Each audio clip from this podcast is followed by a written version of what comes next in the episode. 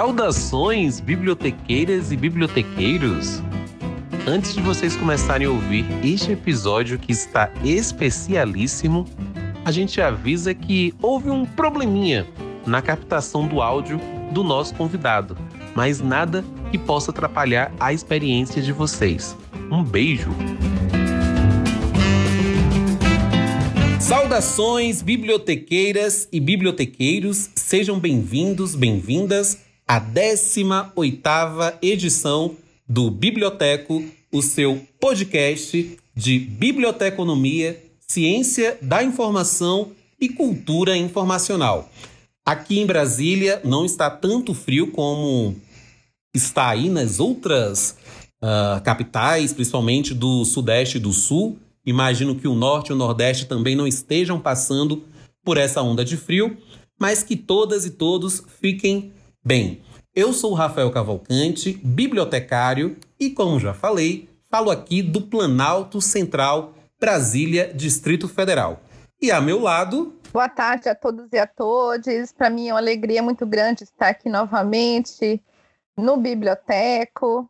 Dessa vez aqui com dois grandes amigos, né? O Rafael, que é o meu irmão, amigo, como nosso apresentador, e o convidado, que eu não vou dar o spoiler aqui, né? Vou deixar para que os nossos ouvintes aí aguardem mais uns minutinhos para saber quem que a gente vai convidou para esse momento.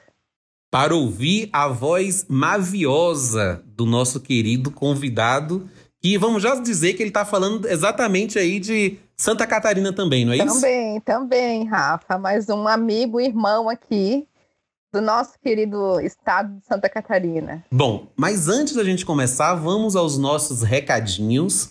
Eu não tenho muito recadinho para dar hoje, estou pobre de recado, por quê? Porque vocês não estão mandando e-mail, vocês não estão mandando direct, então a gente não tem beijo para dar. Então eu vou, não, beijo para dar tenho sim. Quero dar o um beijo para Cidinha Silva, que é nosso ouvinte, não é bibliotecária, mas sempre prestigia o nosso programa, mostrando aí que Biblioteco rompe barreiras e gostou bastante do último episódio sobre o mito Raul Seixas. Inclusive, ela ouviu depois é, músicas do Raul inspirada por Tiago Bittencourt, nosso querido convidado que trouxe aí várias histórias de Raulzito. Então, um beijo de hoje é para Cidinha. Andréia, Andréia seus beijo beijos de hoje. de hoje. Bom, meus beijos de hoje, Rafa, é, são para os meus alunos da UDESC, né? Que estão aí nessa finaleira de semestre. Um semestre que foi um semestre desafiante, ou melhor, que está sendo um semestre desafiante para a gente, né? Nessa, nesse contexto de, de a proximidade com, os, com as tecnologias, né? Adaptação aí às atividades, né? Então, meu beijo, meu abraço vai, ser, vai para eles, assim, para que eles resistam e continuem aí lutando, né, para que consigamos chegar ao final do semestre. Vão chegar e eu tive a oportunidade de estar com essa turma por ocasião da aula sobre podcasts. Eu e Alan Tolentino, que edita esse programa, foi uma experiência muito proveitosa para a gente e espero que para os alunos também. Com certeza foi, Rafa. Em breve, aqui já dando, fazendo meu a propaganda né, da, da, da turma de, da disciplina de fontes de informação, que é uma das disciplinas que eu leciono esse semestre aqui na UDESC. Essa semana, né, aí entusiasmados com a sua fala e do Alan, é, eles irão lançar o primeiro episódio do podcast. Não vou também dizer aqui qual o nome, senão vai né, eu vou acabar aqui estragando a surpresa. Mas essa semana aí para os ouvintes, né, sigam é, é, é, o podcast da turma de Biblioteconomia do curso da UDESC. Bom, quanto mais podcasts para a podosfera progressista e ainda mais para falar de biblioteconomia, melhor. Então, um grande sucesso aí para a sua turma e depois você vai voltar para contar mais. Dona Andréia Souza da Silva. Cardápio do dia. Bom, e vamos finalmente ao nosso convidado falar algumas características aqui dele. Graduado em Ciência da Informação, Documentação e Biblioteconomia pela Universidade de São Paulo.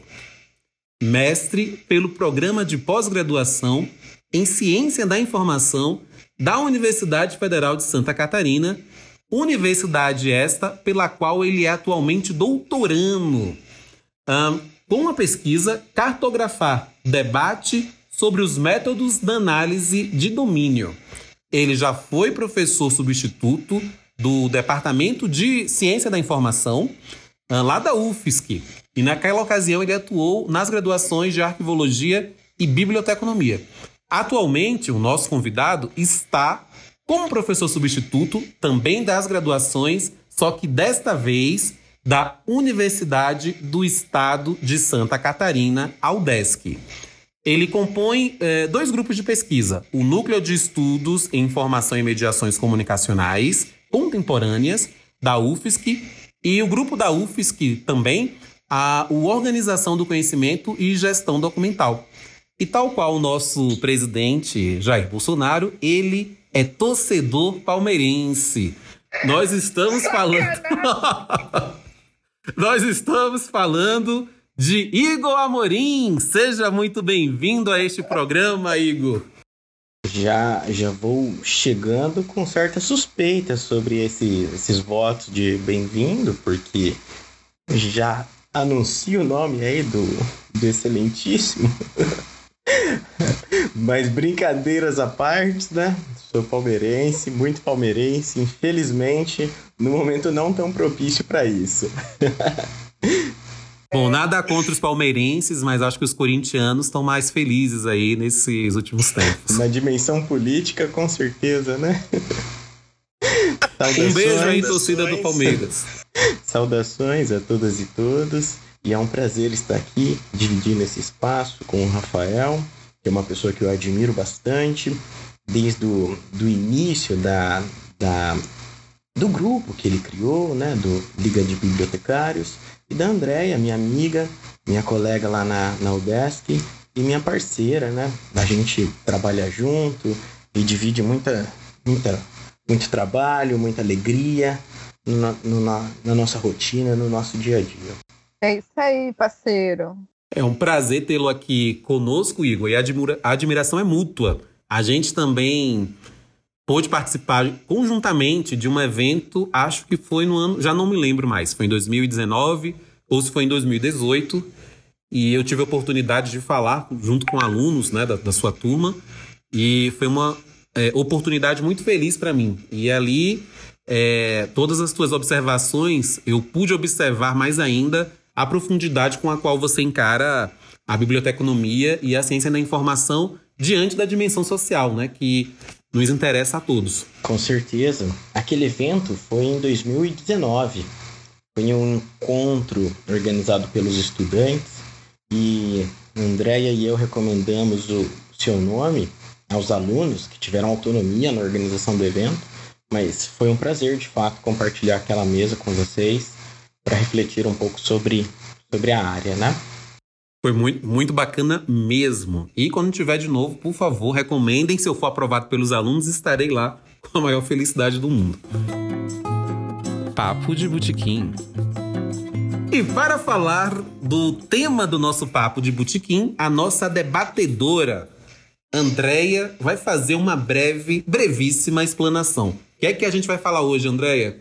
Hoje nós vamos discutir, pessoal, sobre um tema muito importante aqui para nossa área, né? E que o Igor tem toda a propriedade aí para tratar sobre é, semelhanças e diferenças entre a biblioteconomia e a ciência da informação. Então, o, nós, vamos, nós escrevemos aqui né, um breve roteirinho para direcionar esse momento aqui com o nosso convidado. E aí eu já trago para você, Igor, a primeira pergunta desse momento, tá? Para a gente já botar aqui fogo no caldeirão, tá? Então, em quais tempos históricos, meu amigo, você acha que se inserem a gênese e a consolidação da biblioteconomia e da ciência da informação no Brasil? Muito obrigado, André. Então é um prazer é, aqui falando sobre esse tema, mas eu terei que fazer aqui um, um parênteses, porque propriedade nenhuma, para falar na verdade, né? Propriedades no discurso, acho que talvez não seja tanto o, o algo do meu fundamento, da minha. É... Bom, de fato não me julgo assim além. Eu acho que a gente vai construindo juntos no diálogo essa possibilidade de, de conversa sobre esse tema que perpassa a nossa vida, tanto de um ponto de vista acadêmico, porque lidamos com a leitura dos textos, né? mas também da nossa vivência. O que somos de fato? Somos bibliotecários? É, ah, vou me formar cientista da informação, eu quero atuar como cientista da informação. Cientista da informação. Então, acredito que esse tema ele, ele é possível da gente conversar a partir das nossas experiências pessoais, além, lógico, do, do debate em cima de referências. Né? Sobre a pergunta, Andréia, é, bom, a questão do tempo ela é um tanto complicada de, de se dizer se não consideramos os marcos, porque a prática da biblioteconomia está associada ao surgimento das bibliotecas, e isso começa há pelo menos é, sete séculos antes de Cristo, e a ciência da informação, embora o marco seja localizado no século XX, nós já encontramos algumas práticas relacionadas, preocupadas com a transmissão de informações por meio de técnicas e tecnologias, pelo menos desde o século XVII, XVIII, principalmente o século XVIII. Então, precisar é um tanto complicado. Mas, pensando nos marcos, nós temos na biblioteconomia a publicação do Advis, no século XVII, pelo Gabriel Naudet, e a ciência da informação no século XX. Quando se trata de Brasil, nós podemos pensar essas áreas, a biblioteconomia com o surgimento da, das bibliotecas e a ciência da informação com o início dos programas de pós-graduação e dos cursos de formação que buscavam é, fomentar a formação profissional dos bibliotecários para lidar com a realidade, com uma nova realidade, a realidade da informação mediada pela tecnologia e voltada ao ambiente científico. É uma questão, Igor, assim, já se falava, eu sei que tem essa associação entre biblioteconomia é, com as primeiras bibliotecas, inclusive aqui no Brasil. É, mas esse termo biblioteconomia você tem alguma ideia se ele já era falado antes de começarem os primeiros cursos técnicos no século XX? O termo biblioteconomia, Rafa, ele, ele tem uma origem já bastante antiga, então sim, com certeza era falado, né? O termo biblioteconomia, ele inclusive acho que é, é algo importante da gente conversar, porque ele tem três radicais, né? O Biblion, o Tech e o Nomos que vai dar uma dimensão para a biblioteconomia como uma, um saber voltado ao livro, ao espaço desse livro e as regras ou as normas que vão condicionar a disponibilização do livro nesse espaço, né? Então, o que nós identificamos é que o próprio termo biblioteconomia é, restringe a noção ou atuação do bibliotecário dentro de um espaço é, destinado a esse livro. É, eu coloco isso porque uma das questões, um, uma das contradições, não contradições, mas um dos conflitos entre a ciência da informação e a biblioteconomia se dá justamente nessa dimensão do espaço. A ciência da informação é, uma, é, uma, é um saber que pretende abordar a informação, mas independente do seu espaço de atuação. E a biblioteconomia também. Hoje, a biblioteconomia não pretende simplesmente formar é, profissionais pra, para atuar em bibliotecas. Então, por conta dessa, é, dessa nova realidade, eu acredito que há determinados espaços de sobreposição. Então, tá. é, partindo desse, desse contexto né, histórico que você trouxe para a gente aqui no começo, respondendo a primeira pergunta, eu parto, para a próxima aí, né? É, então, a partir do que você trouxe para a gente aqui, do que também é apresentado na literatura científica, né, dentro desse métier que a gente vive, trabalha, estuda, como é que você define essa relação entre as duas áreas, né, entre a biblioteconomia e a ciência da informação? Então, é, essas duas áreas, elas apresentam uma ligação quase que umbilical. Por quê? Porque, de fato, a ciência da informação nasce muito próxima da biblioteconomia. Eu busquei, para preparar essa fala, eu busquei a definição de biblioteconomia e de ciência da informação num dicionário bastante comum, bastante difundido no, nos nossos cursos, né? De graduação, de pós-graduação, que é o Dicionário de Biblioteconomia e Arquivologia, do Murilo Bastos da Cunha e da Cordélia Cavalcante é uma obra de referência para a gente tentar delimitar um pouco e averiguar é, um pouco dessa sobreposição que vai definir a relação da biblioteconomia com a ciência da informação. Né? Então, ali no dicionário, nós encontramos que a biblioteconomia, é, ali não há uma indicação que a, que a biblioteconomia é um campo de saber ou um saber, ou é mesmo um pensamento científico ou filosófico, um, um pensamento rigoroso mas na verdade é uma prática, parte da bibliologia, um conjunto de conhecimentos profissionais. Já a ciência da informação, na sua definição, é, é colocada como uma ciência, uma disciplina voltada à investigação da propriedade das propriedades e do comportamento da informação.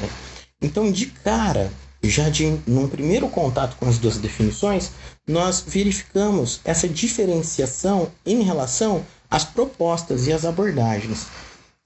Particularmente, é, acredito que essa, essas duas perspectivas elas são é, um, um, problema para a gente pensar. Por quê? Porque a biblioteconomia no Brasil existem graduações e existem pós-graduações também de biblioteconomia. E o que, que esses cursos fazem se não é, é criar um espaço de debate, de, de construção de conhecimento buscando um rigor, buscando o uso de métodos. Então, é, me parece que se a gente adota essas, essas definições muito precisas, a gente acaba simplificando e gerando alguns problemas de entendimento entre as duas áreas. Um outro aspecto que eu coloco, identifico também uma possibilidade de, de sobreposição, é na tabela de classificação das áreas da CAPES. Nessa tabela, a ciência da informação é colocada como uma grande área e a biblioteconomia dentro dela. Essa perspectiva ela vai aparecer também em outros contextos. Na literatura da ciência da informação, nos textos clássicos da área, como Burke, Saracevic, esses autores vão dizer que a biblioteconomia ela é o espaço das práticas e a ciência da informação o espaço tanto da prática, porque a ciência da informação tem, de fato, um conhecimento prático, mas também um espaço teórico, reflexivo. Ou seja, nós começamos a, a identificar que a ciência da informação é colocada em um outro patamar quando o assunto é ciência. Né? Não quando o assunto é prática, não quando o assunto é transformação social, mas quando o assunto é ciência. E isso também a gente identifica é, isso a gente vai começar a identificar na própria consolidação do campo de pesquisa no Brasil. Os programas de pós-graduação que surgem no país é, surgem ou com o nome biblioteconomia e mais tarde altera o nome para ciência da informação, ou, surge, ou surgem já direto com o termo ciência da informação. Justamente almejando essa posição, essa postura ou esse estigma da cientificidade. Uma das questões que isso acarreta para a área é de fato um problema da, do autorreconhecimento, da identidade da área. Né? Por quê? Porque é, quando num programa de pós-graduação de ciência da informação, é, o programa de pós-graduação de ciência da informação ele deve ou não produzir conhecimento sobre biblioteconomia. E os programas de pós-graduação de biblioteconomia devem estudar aspectos da ciência da informação, nós, no, no âmbito do, do desenvolvimento das graduações de biblioteconomia, nós é, encontramos três grandes reformas curriculares, né? É, uma de 62, uma de 82 e uma na, é, baseada na Lei de Diretrizes e Bases de 96, uma reforma em 2001. E o, o, um ponto de de um ponto interessante nessa reforma de 2001 é justamente o apontamento das competências e habilidades do bibliotecário. Ali nós identificamos algumas habilidades, competências que são características que caracterizam um profissional que lidam com os fluxos de informação fora do espaço das bibliotecas. Então, o que eu pontuo é que nós existem diversos elementos que propiciam uma compreensão de hierarquização entre as duas áreas, mas que de fato essa hierarquização ela pode e deve ser questionada. Porque mesmo essa hierarquização calcada numa perspectiva científica, ela deve ser questionada porque os próprios parâmetros para se pensar ciência foram modificados. Quando se defendia uma ciência da informação científica, se queria um alinhamento da perspectiva científica a uma rigorosidade, rigorosidade advinda das ciências naturais. Estudar o objeto, o fenômeno da informação, com métodos objetivos, produzir um conhecimento rigoroso, é, afastar o sujeito do objeto. E hoje nós sabemos que só esta ciência não serve. Precisamos de novas concepções, de outras concepções, concepções mais é, fenomenológicas, concepções mais sociais. Por isso, talvez o, o que deva diferenciar a biblioteconomia da ciência e da informação não é justamente o valor de cientificidade entre as áreas, mas a abordagem que cada uma dessas áreas tem na produção de seus conhecimentos, na formação dos seus, é, dos seus estudantes, na composição do discurso que cada área faz. É, deixa um, um, um, ponto interessante, Igor. Você falando me veio à memória, né? De quando eu ingressei no, na graduação de biblioteconomia aqui na Universidade de Brasília em 2003. E a graduação tinha esse nome, né? Graduação de bacharelado em biblioteconomia. O departamento se chamava, naquela época ainda era um departamento, era Departamento de Ciência da Informação e Documentação. Me parece que essa documentação foi herança do professor Jaime Robredo, né? Que, que veio dessa tradição da documentação, trouxe essa tradição lá da Espanha. E, e, na época batizaram assim, etc. E a pós-graduação, né, que se oferecia em estrito senso, mestrado e doutorado, já, já era de ciência da informação. Então, quando você toca em hierarquização, e o sentimento que me vinha, e até a outros colegas também, era uma, uma percepção de inferioridade da biblioteconomia enquanto área menor, até porque nós estudávamos esses pensadores, né, o Borco, Saracevich e outros, que tinham uma concepção é, é, talvez caminhasse nesse sentido, de que a biblioteconomia era prática e a ciência da informação é, trazia o teor científico né, para é, esse, esse grande guarda-chuva onde nós estávamos inseridos. É, a, a, a percepção que eu tenho hoje, olhando 17 anos depois, é que isso, de alguma forma, interferia na nossa autoestima, é, enquanto interferiu na nossa autoestima enquanto futuros bibliotecários porque você saía daquela graduação como um bibliotecário, uma profissão que não goza de muito prestígio dentro do, do, da tessitura social, né? pelo menos aqui do Brasil, e não cientista da informação. O, o termo cientista da informação, né? esse título de cientista da informação, ficava para o pessoal da pós-graduação que muitas vezes nem eram oriundos das graduações de arquivologia ou de biblioteconomia, que era o caso ali. Justamente, Rafa. Inclusive, esse discurso sobre a diferença ou a relação entre biblioteconomia e ciência da informação, particularmente eu considero bem consolidado na, na, na literatura, mas eu não sinto tão bem consolidado nos corredores. E é por isso que eu acho que é importante a gente conversar sobre isso. Os meus alunos, é, é, por vezes, têm esse tipo de pensamento também, sabe, Rafa? Então, é, e eu, na minha graduação, eu entrei num curso o curso chamava Ciências da Informação e da Documentação. É, e o, o próprio nome do curso colocava os alunos a pensarem: eu vou ser cientista da informação e documentalista ou eu vou ser bibliotecário? E de fato, na minha geração, não sei qual é, o, qual é a situação posterior ou anterior à minha geração, mas na minha geração, de fato, existia uma preferência dos alunos pela nomenclatura ciência da informação embora um desejo de manter o, o, a profissão bibliotecário é, com registro, sobretudo por conta da, dos concursos, né? Então existia essa, esse sentimento dúbio em querer ser o, o bibliotecário para poder prestar concurso e conseguir um, um, uma colocação no mercado de trabalho, ter uma profissão reconhecida, e ao mesmo tempo querer ser o cientista da informação, esse profissional inovador, inter, interdisciplinar, é, antenado nas tecnologias e, e, e na ciência. E o problema dessa, dessa concepção é que quando a gente pensa dessa forma, a gente já coloca o bibliotecário como alguém que não é antenado, alguém que não tem preocupação com a ciência.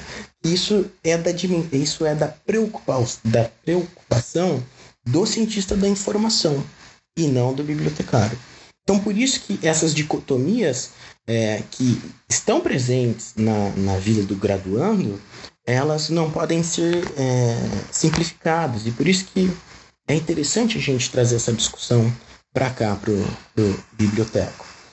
É, de modo geral, essa, essa situação que você pontua, Rafa, da biblioteconomia ter uma, uma aproximação com a documentação a ponto da própria graduação incorporar o nome documentação, também tem uma relação muito própria da, da biblioteconomia brasileira, que, por conta da interação com o, o, com o FID, o órgão que a instituição fundada lá pelo Potley para promoção da documentação, e a Unesco também teve com o Brasil. Esses dois órgãos incentivaram a biblioteconomia a incorporar práticas, discursos da documentação. E os bibliotecários incorporaram, de certo modo, sem, sem grande resistência, foram, foram, foi de certa maneira harmônico, a adoção do nome, das técnicas da, da documentação com a biblioteconomia. O que já não aconteceu de maneira tão facilitada com a ciência da informação, porque o termo, o conceito e o discurso da ciência da informação trouxe também, é, acirrou a disputa entre aquela biblioteconomia mais tradicional e também humana e uma biblioteconomia mais técnica voltada à dimensão tecnológica. Mas agora, é, rapazes, vocês me fizeram lembrar do momento da minha graduação. Foi bem anterior à de vocês, né? É, como muitos sabem, né, me formei na UDESC também, que é esse espaço onde eu atuo hoje como docente. E, né, e, a minha, minha turma foi a primeira turma com habilitação em gestão da informação, né? Então, hoje os bibliotecários graduados pela UDESC, eles saem com esse, vamos dizer assim, com esse plus a mais aí, na formação deles, né, que é de ter essa habilitação em gestão da informação. E foi mais ou menos, eu acho, ali no começo dos anos 2000, né, que foi o período que eu ingressei na universidade, na graduação, que é, esses debates, né, que a ciência da informação ela foi tomando uma visibilidade, foi tomando um corpo dentro da biblioteconomia, embora ela já, né, como ela ano, ela completa 50 anos, né, ela já estava aí com bloco na praça, né? É, cursos de, de pós-graduação aí já bem consolidados, como o IBIT, né? E dentre outros. E esse debate, como o Ingo falou, realmente ele é essencial para que a gente possa discutir, não somente é, com os alunos, mas entre, até mesmo entre a gente, nós pesquisadores, bibliotecários que já atuam dentro do mercado de, do espaço de trabalho, no mercado de trabalho, né, que é um termo muito esquisito para dizer outra coisa, mas esse espaço de atuação do bibliotecário para que realmente a gente possa é, fortalecer nossa identidade. Eu acho que é muito importante que o bibliotecário tenha esse desejo de fortalecer a sua identidade, não em detrimento aos cientistas da informação e tampouco à própria ciência da informação, mas no sentido de conseguir é, compreender né, e conseguir até mesmo ter aí subsídios para é, rever, eu acho que a gente precisa, nesse contexto, né, também rever a atuação do bibliotecário, né, para que a gente possa aí, com certeza, poder fundamentar outros discursos, outros, outras discussões, outros debates, né, nessa relação dicotômica, como o Igor trouxe para a gente aqui, entre a biblioteconomia e a ciência da informação, né. E a partir disso, Igor, a partir dessa tua fala e a, dessa introdução que o Rafa, dessa indagação e, e, e inquietação que o Rafa é, e os colegas dele tiveram no momento da graduação deles, mesmo que é de, de poder não se sentir o primo pobre, né, do, do da situação da, da, da ciência da informação no nosso país, né, não se sentir aí rebaixado por está dentro de uma universidade onde o programa de pós-graduação era Ciência da Informação e não Biblioteconomia, né, como existe hoje na Unirio, por exemplo, né, que é uma das instituições que é, é, tem o, o, nome do curso para graduação em biblioteconomia, né, em ciência da informação, não é em ciência da informação especificamente. E aí eu trago para você o seguinte, Igor, onde a gente pode enxergar a biblioteconomia dentro da ciência da informação, ou se a biblioteconomia realmente é uma ciência à parte da ciência da informação, né? E por que que hoje existe, né, esses cursos de pós-graduação estricto senso nas universidades públicas brasileiras especificamente, né? E elas são é, somente voltadas, né? A maioria voltadas para a ciência da informação. Não sei se eu consegui aqui me fazer entender. a discussão sobre a biblioteconomia e qual é o lugar dela dentro da ciência da informação, eu acho que a gente pode até recolocar, porque se é, recolocar a pergunta, porque ó, vejamos, se a ciência da informação ela se propõe a tecer um discurso científico e a biblioteconomia numa primeira vista, a gente verificou que ela se propõe a tecer um discurso prático, quando a biblioteconomia faz um discurso científico? Essa é uma questão. E me parece que é isso que nós, por vezes, deixamos de escapar. Vocês se lembram, na formação de vocês, se vocês estudaram uma perspectiva científica da biblioteconomia? Ou quando vocês iam estudar alguma questão sobre ah, a epistemologia da área, a interdisciplinaridade da área, esses textos eram todos da ciência da informação? Na maior parte, ciência da informação. Por quê? Será que a biblioteconomia não tem mesmo essa produção? Então, vejam, a biblioteconomia começa com uma preocupação em produzir um conhecimento mais rigoroso já com Gabriel Naudé no século XVII. Mas no século XIX, há um, um, alemão, eu anotei o nome aqui porque alemão não dá para guardar de cabeça, né? É, a não ser que seja o 7 a 1, esse a gente guarda. O livro dele tem no título do livro o termo Ciência da Biblioteca. O alemão chama Martin Schertinger. E além desse, há também um, um, um francês, um livreiro francês, bibliógrafo, Leopold Auguste Hess, que também escreveu um, um, livro, já utilizando a expressão biblioteconomia, mas propondo a conceber um. Discursando dentro da biblioteconomia, mas com uma preocupação não só da instrução, mas de construir conhecimentos para a biblioteconomia. Após isso, nós temos ainda é, o Dewey, que funda a escola de biblioteconomia no, no, no Columbia College, e a fundação de associações americanas preocupadas com uma discussão teórica da biblioteconomia, como, como a ALA, e havia também outra, outra instituição, é, que é a American Library Institute, Institute também fundada pelo Dewey. Ainda, pessoal, nós temos o Ranganathan, que vai utilizar a expressão é, Library Science. E esse termo depois vai ser utilizado por um conjunto de, de autores da biblioteconomia, sobretudo norte-americana, com Jesse Shera. Então veja, parece que a biblioteconomia de fato tem uma preocupação com a cientificidade do seu conhecimento.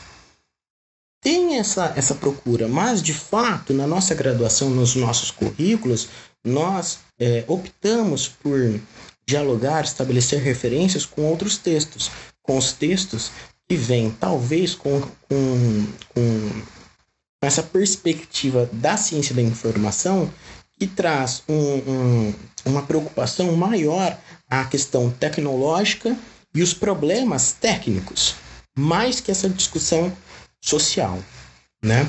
É, recorrente no discurso do Ranganathan, recorrente no discurso do, do Jesse Shara. Então, de fato, me parece que há, há uma ocupação ou há uma, uma preocupação da biblioteconomia é, em compreender também um espaço científico? Acho que sim. A minha resposta é sim. E isso parece ser desconsiderado, sobretudo dentro da ciência da informação. A ciência da informação ela tem um dos marcos, marcos originais, é aquele texto clássico é, do Bush, é, que vai tratar do Memex. Naquele texto, o Bush ele, ele critica a postura dos bibliotecários. Ele diz que os bibliotecários não dão conta de organizar a informação e permitir o, o acesso rápido. Então, além de ter uma dimensão totalmente focada é, na dimensão técnica do processo da biblioteconomia, ele, ele conclama essa área deve ser ocupada por outros profissionais também, né? Ou somente. Então, esse conflito, ele, ele, ele existe de fato na literatura. Tem uma questão, Igor. É, a gente ouve falar vários profissionais, né? É, muito recentemente, aí eu tô falando talvez a década de 2010, terminou recente, a partir aí, quem considera que 2020, enfim. Uh, em biblioteconomia social. Então parece que há uma tentativa de resgate dessa faceta atrelada mais à biblioteconomia do que à ciência da informação, dos aspectos mais humanísticos da área de biblioteconomia. Você entende dessa forma também quando se fala em biblioteconomia social? Como eu entendo? Eu entendo que nós temos problemas é, científicos, profissionais, acadêmicos, e nós temos um repertório que temos que, que utilizamos para lidar com esses problemas. Esse repertório, ele é da biblioteconomia, ele é da ciência da informação, é um tanto difícil de definir, né? Quando eu indexo, eu estou fazendo o quê? se a minha indexação ela parte da folksonomia e eu tenho essa preocupação social de incluir o discurso daqueles que não são representados nos instrumentos, isso é biblioteconomia ou isso é ciência da informação? Então, definir o que é me parece um tanto problemático. É, desculpa, definir de onde vem me parece um tanto problemático, difícil da gente fazer aqui. Mas, em compensação, a biblioteconomia de fato recolocou essa discussão com o termo biblioteconomia social, e de um ponto de vista lógico, não precisa, né? Porque todo conhecimento, toda disciplina é social. Mas é uma demarcação política de, é, de uma postura dos bibliotecários que não se identificam apenas ou, só, é, ou exclusivamente com os problemas técnicos e tecnológicos.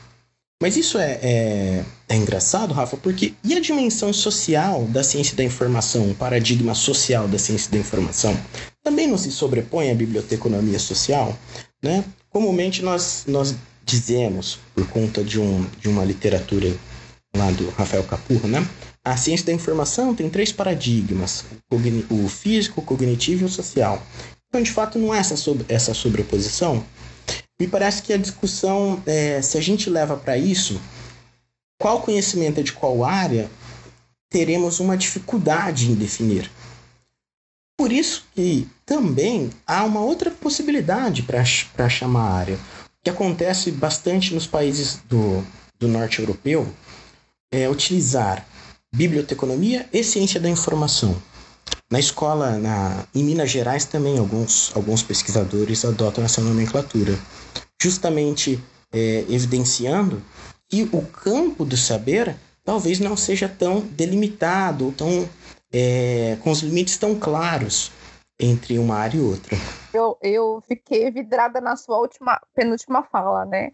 Quando você traz aí pra gente, eu, acho que eu não estou tão equivocado assim, nesses conflitos aí, né, que foram é, gerados por esses teóricos, ou, ou vamos dizer, não digo conflitos, mas é, uma reanálise, podemos dizer assim, né, desses teóricos que defenderam né, fortemente aí o surgimento da ciência da informação, né, em relação à biblioteconomia, né?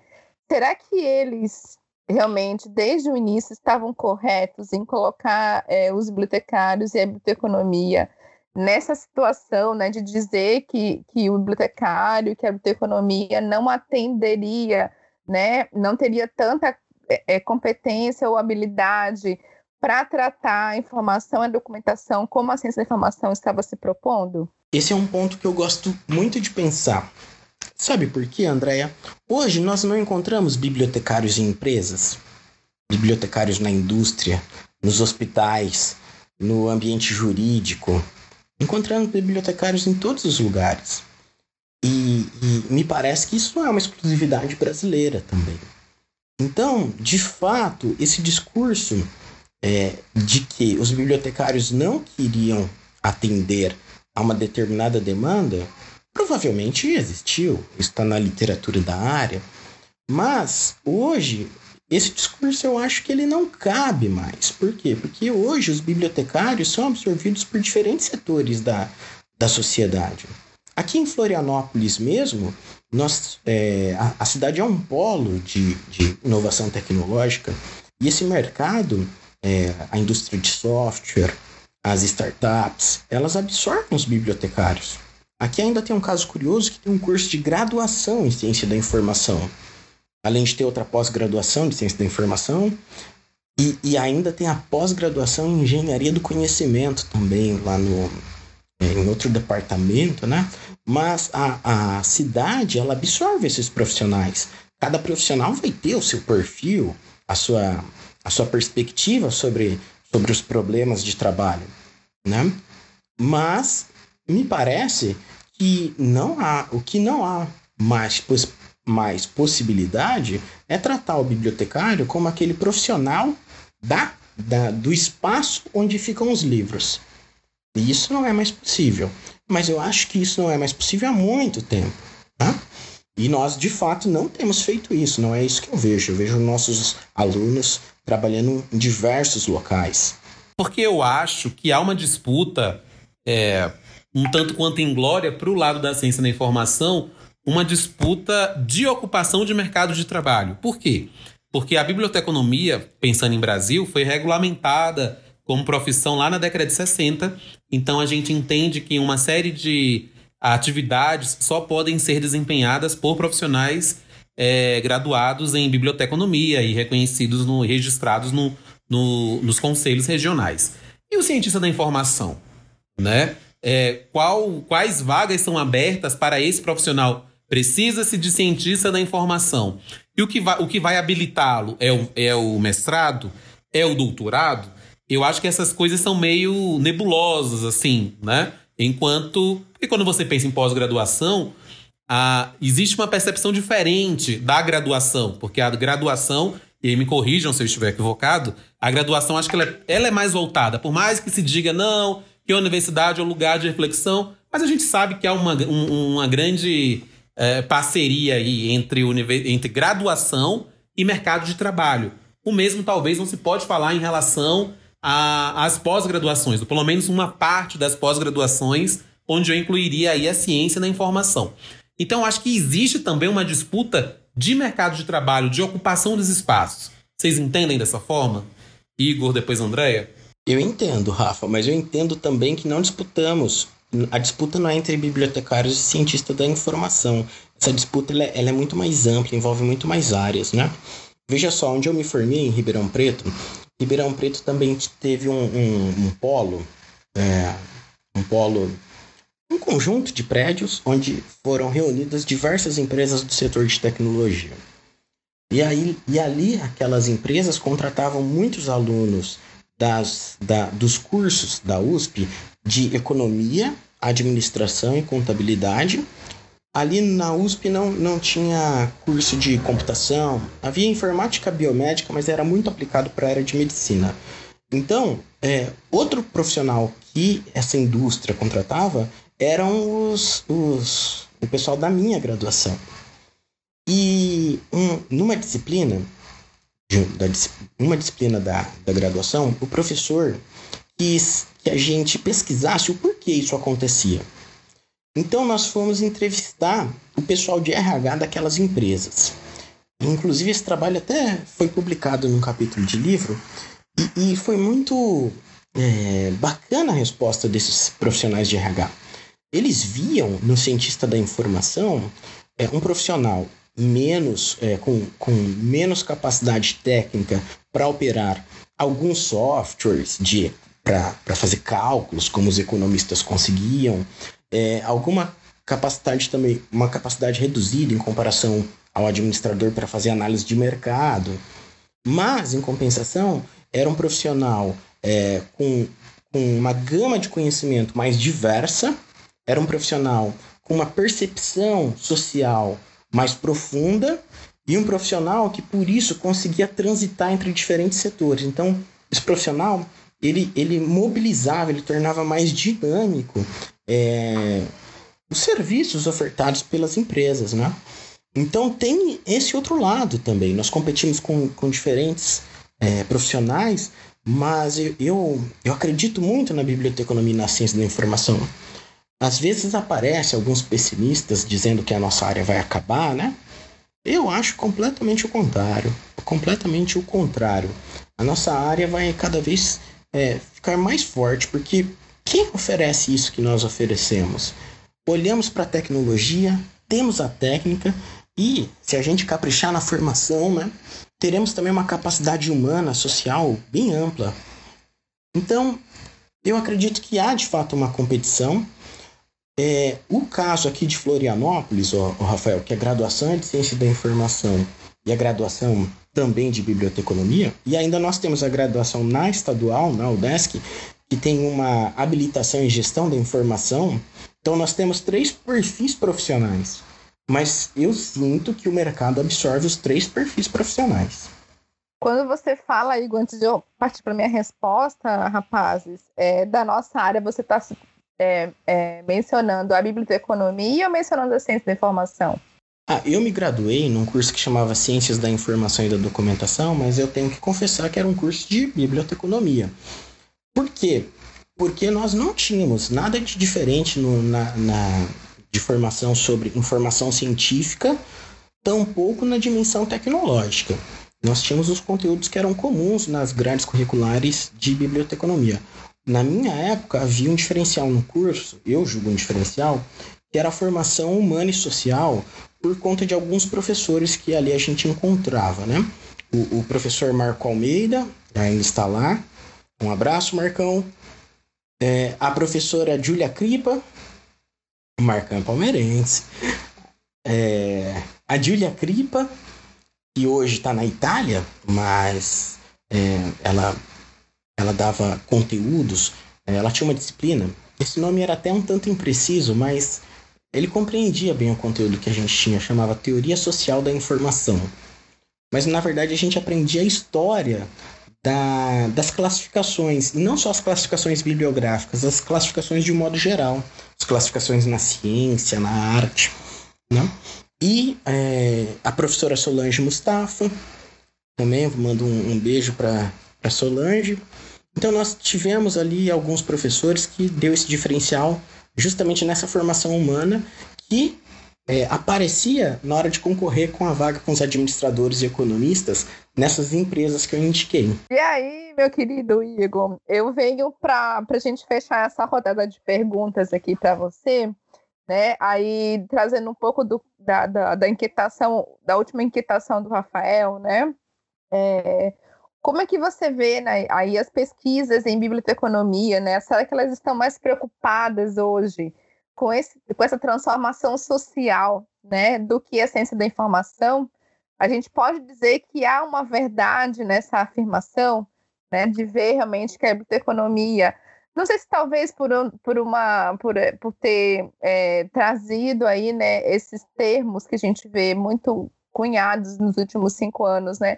Como a biblioteconomia social, por exemplo, né, que você disse que de fato é uma demarcação política, e eu também acredito que seja uma demarcação política, né, mas que ao mesmo tempo está fazendo com que as pessoas né, se, se espertem, que os colegas aí se, se, se toquem né, daquilo que a gente deixou lá atrás, né, que a gente está retomando hoje, é, será que a gente pode dizer que há uma afirmação, né, uma verdade nessa afirmação, né, que a economia está mais preocupada com esses contextos sociais do que a ciência da informação, Igor? Então, Andréa, é uma afirmação um tanto perigosa porque é isso, nós não temos bases para afirmar, sobretudo porque na ciência da informação existe um paradigma social, não existe? Então, na, na ciência da informação também existe uma preocupação social. Existe uma preocupação com a transformação social. Agora, será que essa é maior ou menor do que na biblioteconomia? É, o que eu observo hoje é que o que eu observo há, há um tempo atrás, inclusive a gente identifica na literatura, é que os bibliotecários queriam ser bibliotecários especializados, cientistas, é, que, que, dialogassem com cientistas, que trabalhassem em campos especializados. Existia uma ambição difundida é, entre os alunos nos anos 2000, pelo menos pela minha vivência ali, então uma empolgação muito com as tecnologias, com a Web 2.0, né? Não era essa discussão que está forte hoje, que é uma discussão na defesa das minorias e na promoção da transformação social. Web, Web 2.0 atraía muito mais ouvintes numa palestra nos anos 2000, 2007, 2005, né? É, do que é, é, se comparado a hoje. Hoje, uma palestra sobre é, uma biblioteconomia antirracista, ela atrai um público muito grande. Então, eu sinto que há de fato uma mudança na biblioteconomia. É, e essa mudança, ela é muito bacana. Por quê? Porque ela de fato faz algo que nós brasileiros da ciência da informação, da biblioteconomia, é, me parece que fizemos pouco até agora. Toda essa mudança de nomes e essa confusão, é, o Brasil passou por, um, por, por, essa incorporação de nomenclaturas muito por conta do que foi é, passado por, por outros países, né? Então, a ciência da informação, ela é colocada no, no Brasil principalmente por meio do IBICT, no, antigamente chamado de Instituto Brasileiro de Bibliografia e Documentação, é, por uma questão, por uma demanda do Estado. E essa de, demanda do Estado estava sempre muito atrelada é, a questões externas também, né? A questão de competir com, com outras nações.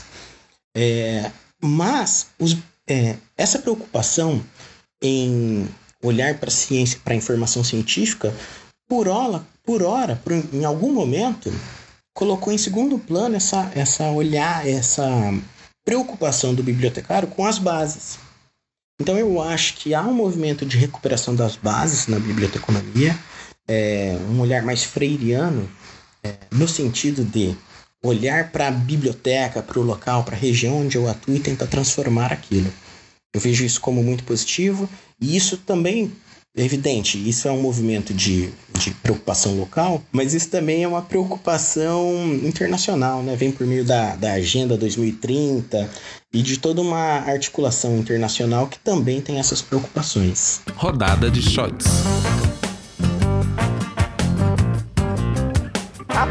O que, que você está tomando? Minha irmã, Irmã, hoje, hoje nem água. água. Porque é. eu esqueci de encher a água lá do- da geladeira. Eu tenho duas garrafas d'água. Então não Então, tava aqui, tava nos meus pais. Tomei a água que restava e não coloquei lá. Então, pra tomar água quente, eu prefiro depois é, não é, tomar. não tomar. E, E você, Igor Morim? Qual o- a sua bebida da tarde de hoje para esse momento? Bom, como eu sou um, um ouvinte assíduo do biblioteco, eu vejo que nas rodadas de shot, quase ninguém de fato toma um shot. Então eu trouxe aqui uma cachaçinha. Se o Rafa tá negando água quente, eu vou de aguardente. Eita, boa! Boa. De É fato. aí, ninguém nunca toma nada. E você, Andréia, o que, é que você tá tomando? Gente, vocês vão rir da minha cara agora, né? Eu, é, durante a semana, eu criei um hábito de tomar um chá que a, que a, agora eu vou fazer o mexã, né? Não sei se a gente pode fazer o mexã, mas eu vou fazer o mexã aqui. Do, da marca Mate Leão, que eles criaram várias, é, vários chazinhos misturados, assim, né? E aí eu tô tomando o que eles chamaram de reenergizante, que é o, o chá mate com guaraná. Gente, eu passo o resto do dia ligada, assim. E assim eu consigo trabalhar. Eu acho que chá também ninguém nunca tomou, né, Rafa? Em nenhum episódio. Que eu me recorde, não. O máximo que eu já tomei foi água de coco de caixinha. Me Sim, mas tomei. É, hoje a gente vai. Hoje nós vamos ter dicas, porque eu participei assim. Um beijo que eu esqueci de dar lá no início, para Maiara Cabral, que me convidou para participar do Bibliomarket numa live que teve no sábado 22 de, de agosto. E alguns é, seguidores lá da Maiara, inclusive o Eric, que sempre nos ouve também, falaram que, que estavam sentindo falta das dicas. Então, a rodada de shots de hoje vai ser sobre dicas de qualquer coisa aí que vocês queiram dar de dica. Bom, eu separei um canal do YouTube e um podcast. Eu gosto muito de, de, de acompanhar, de ler por, por conta filosofia. Então, tem um podcast que trata de filosofia por uma, por uma abordagem que eu gosto muito que chama Imposturas Filosóficas. É, esse podcast ele é feito por um pessoal que tem um blog também, um blog é, bem bacana, o blog chama Razões é, Inadequadas. Eu escuto bastante esse podcast. Sobre o canal no, no YouTube, eu recomendo o canal Livrada. Eu, de, de fato, eu não sou nenhum fã assíduo de canais de, de YouTube. Porém, esse eu sempre vejo algum vídeo, porque um rapaz que toca esse projeto, ele sempre traz alguns livros bem bacanas, e ele discute, ele tem profundidade. Então, essas são duas dicas, mas eu não posso deixar passar essa oportunidade e divulgar um músico daqui de Florianópolis, que eu sou fã de carteirinha. Ele era meu vizinho, ele ia ao restaurante, eu ficava espiando ele, sabe? Tipo fã mesmo. Que é o François Moleca. François Moleca, inclusive, agora ele mora em São Paulo, infelizmente não é mais meu vizinho, mas ele toca o violão no CD. O Ed Luna. Exatamente, exatamente. Exatamente, ele tá tocando violão nesse CD. Perfeito, meu amigo. Bom, as minhas dicas de hoje eu vou ficar somente com, com um canal no YouTube. E aí eu vou puxar minha sardinha, já que a gente está falando de, de contextos epistemológicos também, aqui da ciência da informação da economia. E aí o Igor trouxe na fala dele, né, na, na, é, respondendo a última questão que a gente levantou aqui, é, esses aspectos mais sociais estão sendo debatidos hoje como é, os aspectos voltados aí às relações étnico-raciais, por exemplo, né? Que eu, né, como uma pesquisadora da área, também venho engrossando esse caldo, né? Então tem um, uma página no YouTube que eu estou, que eu comecei a, a, a vamos dizer assim, a frequentar, né, para participar das lives e tudo mais, que eu recomendo, é, para todos nós aqui, né, que assistam, que é o Pensar Africanamente, né, um canal no YouTube que também tem uma página no Facebook. E o último, o último, a última live que eu assisti foi na semana, é, sábado retrasado, que trouxe aí né, alguns teóricos né, da, da, dessa área das, das relações étnico-raciais né, que, que estudam no nosso país é, uma, a importância do, do, do, do, pesquisador intelectual negro Moniz Sodré, né, que é um, um, professor aposentado né, do Departamento de Comunicação da, da UFRJ, que foi um dos primeiros a serem cometidos aí pelo Covid né, no começo da pandemia, que graças a Deus ele já foi, já está curado. Né? Inclusive, ele tem um canal, no, um perfil no, no Instagram, ele todos os dias ele lança lá um, um, um, videozinho, né, que não é uma live, é um videozinho que ele grava mesmo em casa para tratar de alguns de alguns temas é, que a gente vê no cotidiano aí, né? E esse pensar africanamente trouxe aí alguns, alguns, algumas pesquisas, né, algumas reflexões sobre o trabalho do Moni Sodré. Então, eu recomendo aí, né, para todos aqueles, né, que aí se consideram antirracistas, né, para realmente é, é, frequentar, vamos dizer assim, né, esse espaço que é o YouTube, que é essa página, esse canal, né, que trata de questões aí voltadas às, às questões raciais. Bom, eu para indicar, eu quero indicar um, um, hoje eu vou indicar um gibi, tá, gente? É chamado X-Men Grand Design essa revista foi publicada recentemente no Brasil pela editora Panini Comics. É um pouco salgado, tá, gente? Mas eu acho que é um material é, bem. É, é, num formato especial, então acho que não tá tão caro perto do que do que ele oferece, ainda mais quando a gente pensa em valor de dólar, etc e tal. Mas o que se trata é esse X-Men Grand Design. X-Men Grand Design é uma grande homenagem ali aos primeiros 20 anos da franquia mutante né, da franquia X-Men, que surge no começo da década de 60 e que já está se encaminhando para 60 anos. Então, no X-Men Grand Design, o artista é, Ed Pisco, que já tinha surgido anos antes, é, com uma obra muito similar, mas aí falando da história do hip hop, esse artista é contratado pela Marvel para fazer essa síntese uh, da, dos primeiros 20 anos da história dos X-Men. Então, assim, é uma obra de arte ali de cento e poucas páginas, onde você consegue entender um, de forma muito clara uh, toda essa cronologia desses personagens, que são muitos personagens, e de uma forma assim bastante habilidosa.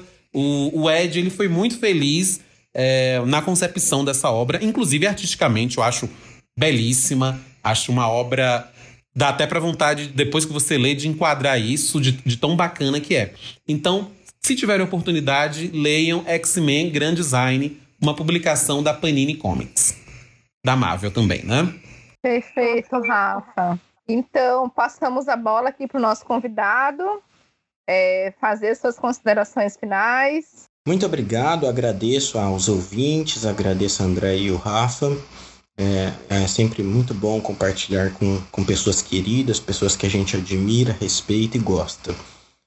O assunto é, é um tema que sempre suscita questionamentos e dúvidas é, dos meus alunos e eu vou indicar o podcast, é, vou indicar esse episódio recomendar fortemente esse episódio para eles.